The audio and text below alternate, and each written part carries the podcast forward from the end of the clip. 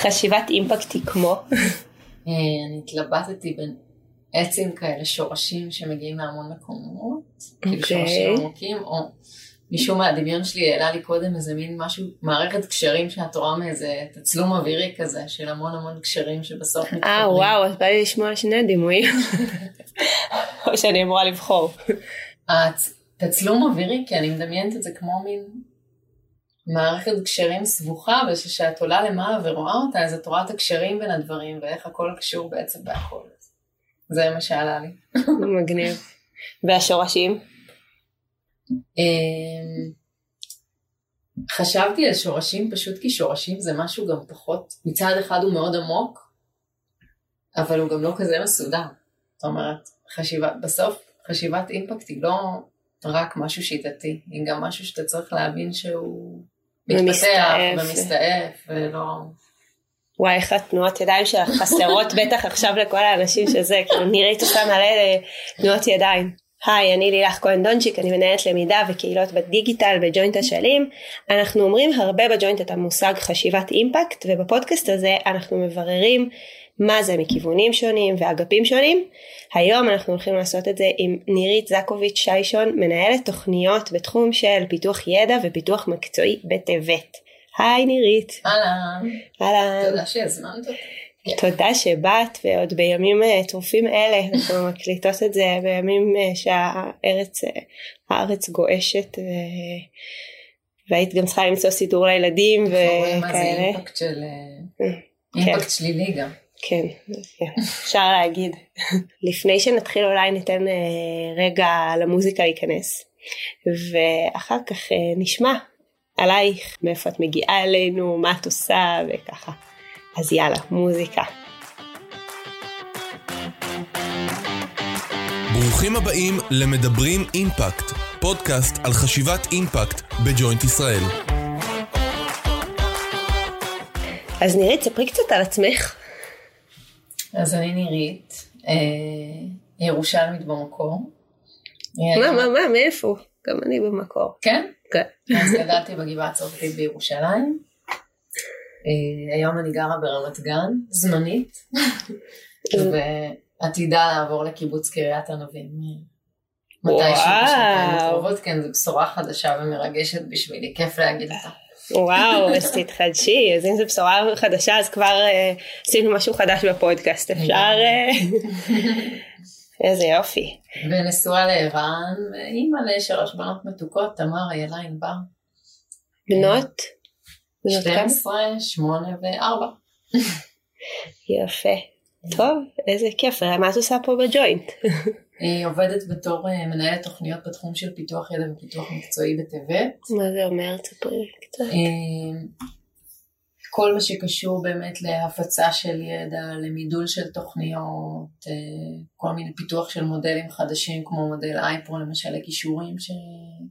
אה, שפיתחנו בתחום של פיתוח ידע. אה, אז זה כאילו לקחת כל של- מיני תחומים ותכנים שאתם נוגעים בהם ולהפוך להפיץ אותם. אתרים בדמות של הכשרות, אם בדמות של תוצרי ידע, אה, ללוות את התוכניות בכל הפיתוח המתודולוגי של ההתערבויות אה, מול קהלי הקצה שלנו. וואי, סופר מעניין. כמה זמן את בתפקיד?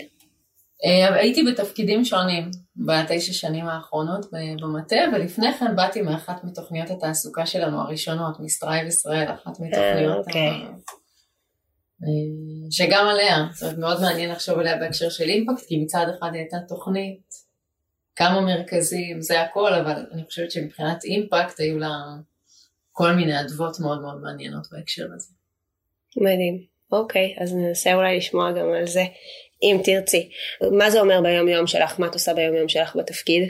זה גם אומר אה, ללוות את המהלכים השונים שעכשיו אה, ישנם בטבת אה, בפיתוח שלהם. אני ספציפית עכשיו מלווה למשל את מהלך תעסוקת נשים, תחום חדש שנכנסנו אליו, שאנחנו צריכים להבין בעצם מה האתגר שאנחנו מתמודדים איתו, איזה תוכניות אנחנו רוצים לפתח כדי להשפיע על האתגר הזה. אז זה באמת מלהסתכל על התמונה הגדולה של מה זה האתגר הזה, ולאיזה פעולות אנחנו מתרגמים את האתגר הזה כדי להשפיע עליו. וואו, תעסוקת נשים זה באמת באמת גדול. איזה עוד מהלכים תעשי לנו כבר אם אנחנו מדברות, מה? איזה מהלכים נוספים יש בטבת? אה, יש מהלך שקשור לאנשים עם מגבלה, למבוגרים, חרדים, חברה ערבית, וגם כל מה שקשור יותר לדאטה ולטכנולוגיה. אוקיי. אוקיי, אז את מסתכלת. אני חושבת שגם השמטתי משהו. אנחנו נסלח לך. חדש לי המהלכים. אנחנו נסלח לך, אז תגידי, אז, אז אוקיי, אז את מסתכלת רגע בראייה של האתגר כולו, על המהלכים ומה... ותספרי קצת על זה. קודם כל, כל הנושא הזה של, של אימפקט הוא, הוא נושא חדש לנו. זאת אומרת, מצד אחד אני חושבת שעשינו אימפקט מאז ומתמיד.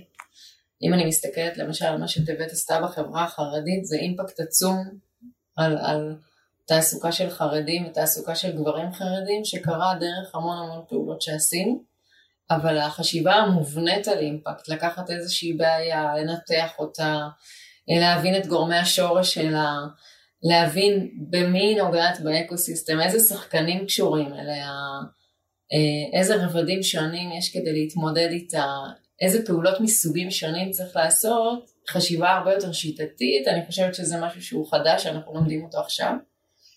אוקיי, okay, אז, אם, אז אם בעצם הפעולות היו ספורדיות, אבל יצרו אולי אימפקט גדול, היום זה כאילו לחשוב מראש בעצם על האימפקט הרחב, ואז לחשוב, כאילו אני מנסה... כן, זה כאילו חשיבה, אני חושבת שיש פה חשיבה יותר לוגית, של באמת לנתח את הבעיה, ו- ו- ובאמת להבין איפה הצוותים ש- שנכון יותר להתמודד, להתמודד איתה יחד עם זאת. אני גם חושבת שצריך להימנע משיטתיות יתר, הרבה פעמים אתה צריך לשלוח כל מיני חצים קטנים, ניסיונות קטנים, אפילו לפעמים אני, אני בעד גם תחושת בטן, ולהתחיל ולנסות ולראות מה זה יוצר, לאן אפשר לפתח את זה, תוך כדי שאתה כל הזמן חוזר לתמונה הגדולה ואתה רואה שאתה מכוון למקומות הנכונים, ו... ואתה מתקדם לעבר התמונה הגדולה, אבל... אני, אני מאוד איתך, כאילו, אני חושבת שזה, שאנחנו מגדירים את עצמנו סטארט-אפ חברתי, והרבה פעמים בסטארט-אפים, כאילו, הרי כל הרעיון זה, זה, זה גם לנסות, וכנראה שלא נצליח כל הזמן. אז, אז לפעמים זה גם על תחושות בטן יכול להיות, וזה בסדר.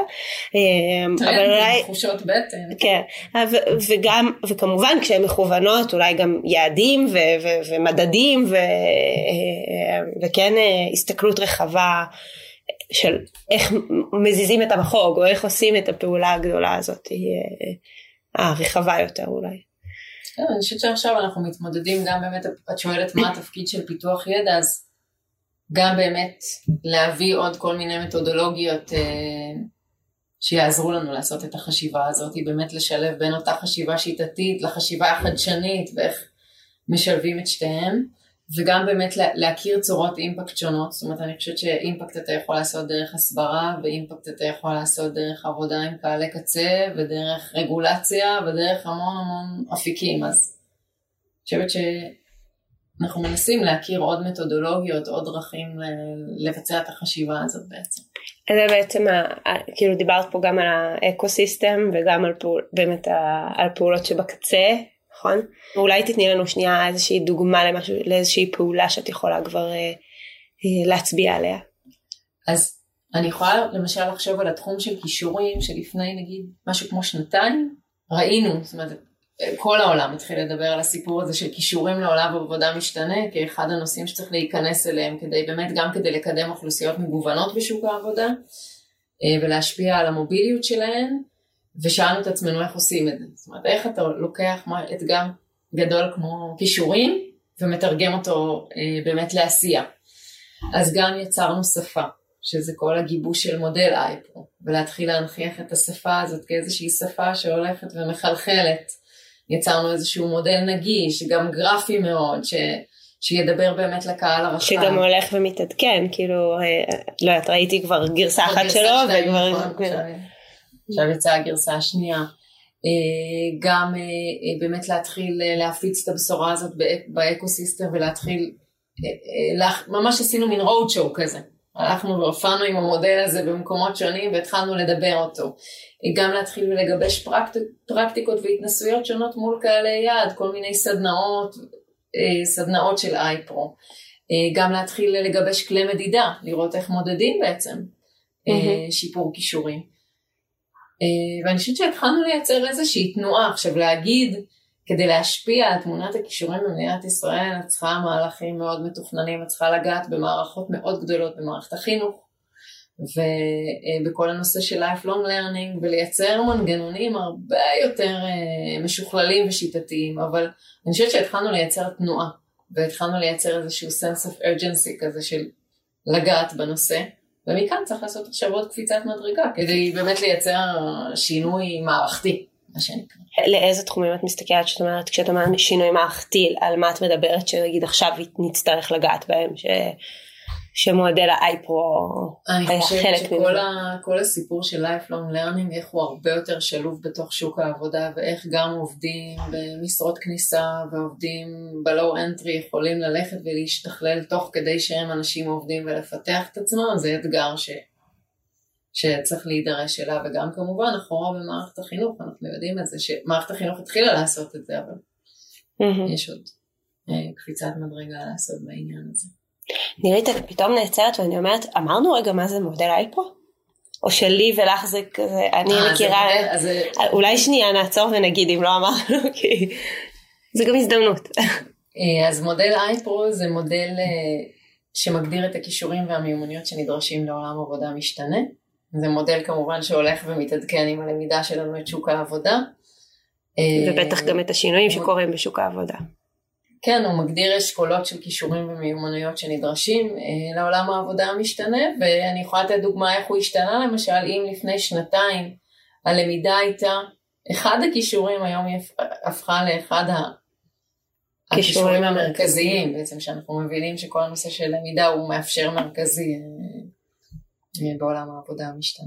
גם בדוח פורום הכלכלה העולמי, גם, גם כל הדוחות האחרונים, אבל גם בדוח של המוביליות החברתית שהיה, שהם הוציאו, של המוביליות חברתית, ה-lifelong learning תופס מקום מאוד uh, מרכזי כאחד הפילרים בעצם שמשפיעים על, uh, על מוביליות. אוקיי, okay, אז הסתכלנו בעצם, אמרנו על, הסתכלנו על מודל האייפרו, אמרנו איך, אה, איך, איזה פעולה הוא היה, אמרנו שבעצם המהלך אבל עכשיו הוא יותר גדול.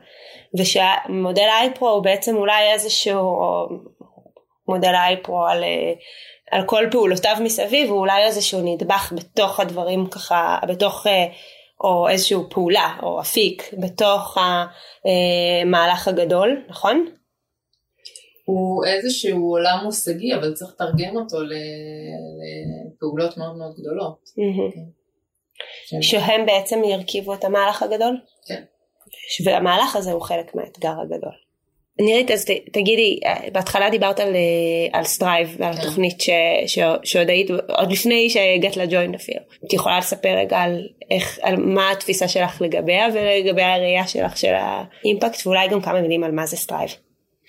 אז Strive הוקמה כתוכנית ש, שבאה לעזור בזמנו לפוני רווחה אה, להיכנס לשוק העבודה ולפתח קריירה. אה, לא רק להשתלב ולהתפרנס, אלא באמת להתפתח ולהתקדם ודרך קריירה לייצר איזושהי מוביליות, מוביליות כלכלית וחברתית. והתחלנו בעצם אז מאיזשהו מרכז בתל אביב, גיבשנו איזשהו מודל, עבדנו עם כמה מאות משתתפים בשנה, שזה ממש לא, אי אפשר להגיד את זה אימפקט, זה אולי השפיע על חיי פרטים, אבל זה לא משנה תמונה של מדינה. פתחנו אז כמה מרכזים בחיפה, בירושלים, בבאר שבע, אבל אני חושבת שמה שהיה מעניין בתוכנית הזאת, שהיא יצרה איזשהו שינוי בתפיסה ובשפה. אה, ומכאן זה כבר התרחב למודלים הרבה יותר אה, רחבים, שאפילו נכנסנו איתם לשירות התעסוקה, כמה שקרוי אה, מעגלי תעסוקה, שזה כבר תוכנית שהשפיעה על אלפים על אלפים של אנשים, אז היא גם הכניסה מאוד חזק את התפיסה שגם אוכלוסיות מודרות או אוכלוסיות שנכנסות לעולם העבודה מעמדה פחות טובה, גם הם, אה, יש להם את הזכות לפתח קריירה. אה, גם הכניסה מאוד את עולם המושגים של מהם אותם הערכים שעומדים בבסיס של פיתוח קריירה ופיתוח של הפרט, כל הנושא של מוטיבציה ומסוגלות אה, עצמית והצבת יעדים וחזון ומטרות כאיזה שהם ערכים שאחר כך נכנסו בעיניי לעוד הרבה תוכניות תעסוקה. כל העבודה עם מעסיקים בגישת הווין ווין. גם המעסיק מרוויח וגם המשתתף מרוויח. אה, אבל את יודעת, כשאת מדברת, אני שומעת על כמה דברים מתוך מה שאת מציירת את, את. את הסיפור של Strive. כי, כי נכון, זאת אומרת, זה היה תוכנית קטנה, אבל בעצם אולי גם כי זה התפקיד שלך, אבל את מדברת כבר על איזשהו מודל שעשיתם. Mm. הפכתם כאילו את התוכנית הקטנה והסתכלת עליו כמודל, כאיזושהי שפה, כאיזשהו משהו יותר רחב, ואז הפכתם את זה אולי לפעולות יותר רחבות מבחינת כמות אנשים, אבל, אבל זה לא מספיק כאילו להגדיל את הכמות של האנשים, זה גם איזשהו שינוי של התפיסה, ואז אולי פה יש לנו כאילו גם מבחינת השוני בין uh, תוכנית או בין פעולה לבין המהלך, אולי הוא גם בכמות של האנשים. וגם ב- בהסתכלות, במודל, לא יודעת, אני מנסה לתרגם את הדברים שלך. זה השפיע למשל בכלל גם על איך ששירות התעסוקה ניגש ללקוחות שלו, זאת אומרת, כשהערכים של Strive נכנסו לתוך מעגלי תעסוקה, אז הייתה עבודה הרבה יותר עם הפונים מתוך הנושא הזה באמת של, של מוטיבציה, של הגשמה עצמית, ולא רק מציאת עבודה, אה, למשל. את אותו ידע הפכנו גם להכשרות לאנשי מקצוע, דרך זה הקמנו את מערך ההכשרות שלנו והכשרנו אנשי מקצוע בכל תוכניות התעסוקה שהגיעו לאחר מכן. אבל זה שוב, לקחת את, ה, את התכנים שעוברים אולי במקום אחד וכאילו להרחיב אותם לא רק מבחינה כמותית אלא גם מבחינת modeling וכאילו. בדיוק, בעוד אורכי השפעה באמצעות הכשרה, באמצעות כבר קצת כניסה לנושא של מדיניות, ברגע שאתה נכנס למקום יותר ממוסד כמו שירות התעסוקה זה כבר הופך ל... סמי מדיניות. וזה מעניין כי גם במהלכים שתיארת בתחילת השיחה וגם עכשיו כש, כשאת מדברת אני מרגישה כל כך הרבה ממשקי עבודה נכו, ש, שיכולים להיות משמעותיים בין האגפים השונים כאילו גם כשתיארת מהלכים שכמובן כשדיברת על אה, גם אנשים עם מוגבלויות גם כל מיני דברים שקשורים למוביליות ומבוגרים וגם עכשיו כשאת מדברת אני מרגישה שהתכנים האלה הם תכנים שיכולים להיות רלוונטיים בתוך כל מיני אגפים ו, ו, וגם השאלה איך אנחנו מייצרים את המהלכים האלה כשלובים או כחוצי אתגרים. נכון ואני כל הזמן בדילמה בין כמה באמת הולכים גדול, רחב, מסורבל לבין כמה באמת מתקדמים מניצחון לניצחון ו- ומתפתחים וכנראה שצריך לדעת גם וגם, גם להסתכל כל הזמן על התמונה הגדולה ולקדם דברים רחבים וגם לדעת לייצר ניצחונות קטנים והצלחות ש... yeah. שיעשו חשק לכולם להמשיך ולהתקדם ובסוף אתה, כשאתה רואה הצלחה זה נותן את המוטיבציה לדבר הבא. לגמרי. לגמרי. טוב, נראית אנחנו רגע לפני סיום שלנו. אני מקווה שזה, לי זה עבר ממש מהר, אבל... גם לי. וגם ממש מעניין. אמ, יש עוד משהו שלא שאלתי אותך ואת רוצה שאני אשאל אותך? לפני שאני עוברת לשאלת הסיכום שלנו ש... לא, אבל אני רוצה להגיד שהייתה התנסות ראשונה שלי בפודקאסט. רגע, רגע, עוד לא סיימנו. אה. אבל אני שמחה שהיה לך כיף. אז נשאל אותך מה האימפקט שתרצי להשאיר. וואו. בעולם כאילו? מה, מה שאת רוצה. אנחנו בהתחלה חימנו את זה לשאלה כזאת קלילה וזה, וכל אחד לקח אותו לחלק כבד, חלק קל, מה שאת רוצה את יכולה לזרום. Yeah, אני רוצה לדבר ברוח הימים האלה, yeah. שחוץ מהתפקיד שלי אני רוצה גם להשאיר איזשהו אימפקט בתחום של אה, חברה בריאה יותר, בתחום של, ב, ביחסי ערבים ויהודים. אמן. אמן. אמן, אמן, אמן. אוקיי, אז אה, תודה. תודה נירית, היה כיף גדול. יכול להיות שעוד יהיה פרק נוסף, שנמשיך אה, במסע שלנו לגילוי חשיבת אימפקט, ויכול להיות שזה היה הפרק האחרון, אז אנחנו מקווים שנהניתם, ונגיד עוד אה, תודה גדולה לאורן אה, נועם גילאור, שמלווה אותנו בכל העשייה של הפודקאסט, ועורך אותו, ובכלל בתהליכי הלמידה של חשיבת אימפקט, ולכל מי שהאזין. ולצוות שאמון על תהליך הלמידה של חשיבת אימפקט. See ya. Achtung. Bye bye.